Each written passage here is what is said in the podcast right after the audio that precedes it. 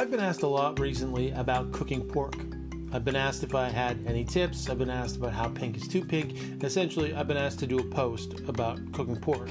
So here it is. Today, we're going to take a look at some ways you can get the most out of those pork chops, that pork tenderloin that's on sale, those back ribs, or that pork loin. Today is all about my favorite meat. I'm Chef Ben. This is Food in 5, brought to you by HowToNotBurnShit.com, your modern culinary manual. And this is 5 tips for cooking pork.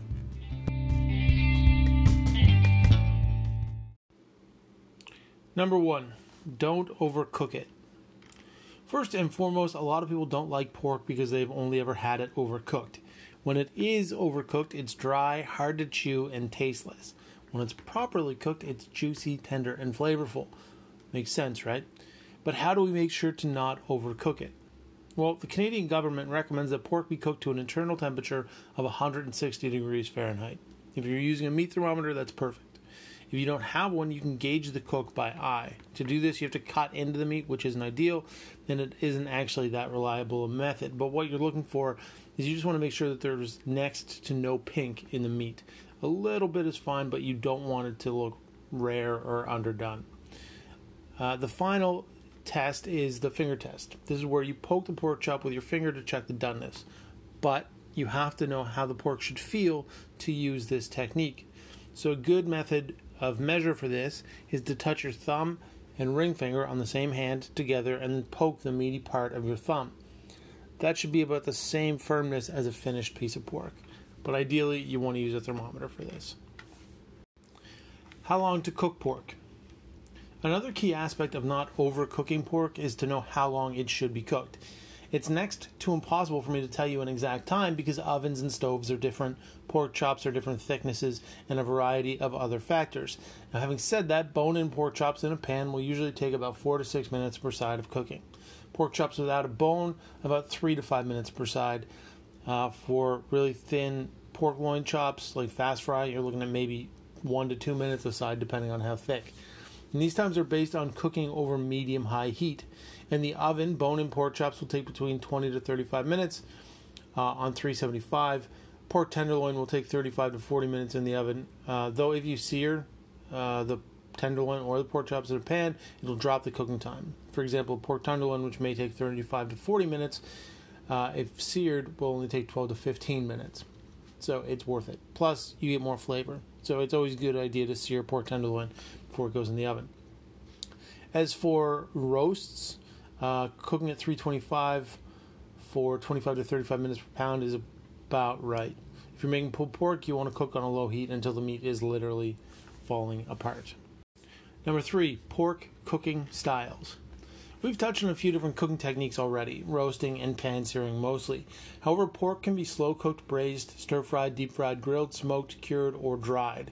One of the greatest and most important things about pork is that it is the most versatile protein on the planet maybe not protein, but it's the most versatile meat on the planet.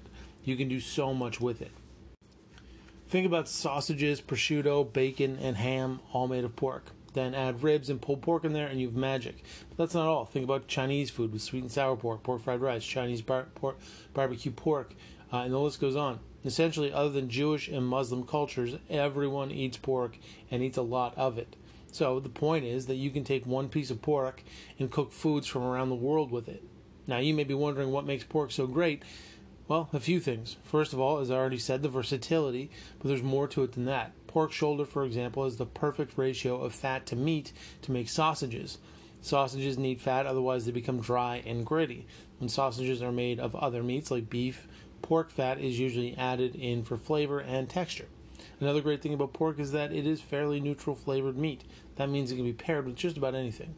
Also, pork makes bacon bacon is good. Number four, flavors that go with pork. At this point, you may be wondering what flavors will go well with pork. Well, it's a good question, and the answer is just as good. All of them. Yes, I mean all of the flavors go with pork. Honestly, as I sit here, uh, and and I, as I sit here and kind of read this to you and, and tell you about this, there's not a single thing that I can think of that I couldn't find a way to pair with pork. From sweet and salty to spicy and sour and everything in between, pork can handle it. This may or may not help you, but it is the truth. If you can dream it, you can probably find a way to pair it with pork. And I mean it, like blueberry sauces, you can use um, like a peach salsa, you can have sweet and sour pork, obviously. You could have um, spicy pork. You, it's so much, it's so versatile.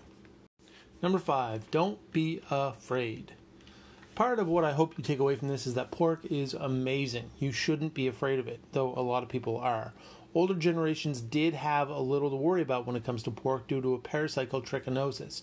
In Canada, pork, uh, in excuse me, in Canadian pork, this has pretty much been completely eliminated. So it isn't really worrying anymore. Does that mean that you should eat rare pork? No, it won't kill you, uh, but why take the risk? Cook it to 160 degrees Fahrenheit and you'll be fine, and the pork will be oh so delicious. One more great thing about pork is that compared to beef, chicken, or fish, it is ex- inexpensive. A family pack of pork chops will run you between eight to fifteen dollars and can be made to stretch over multiple meals. Especially if it's only you or you know it's just a couple, you can buy a family pack of pork chops, uh, break it up, freeze them down, and eat it over the course of a couple of weeks. It really can be stretched for a, a long way. Now, all I can really suggest is that you go out there and experiment with pork, especially if you're the kind of person who's always been tentative about it. You will be so happy that you did.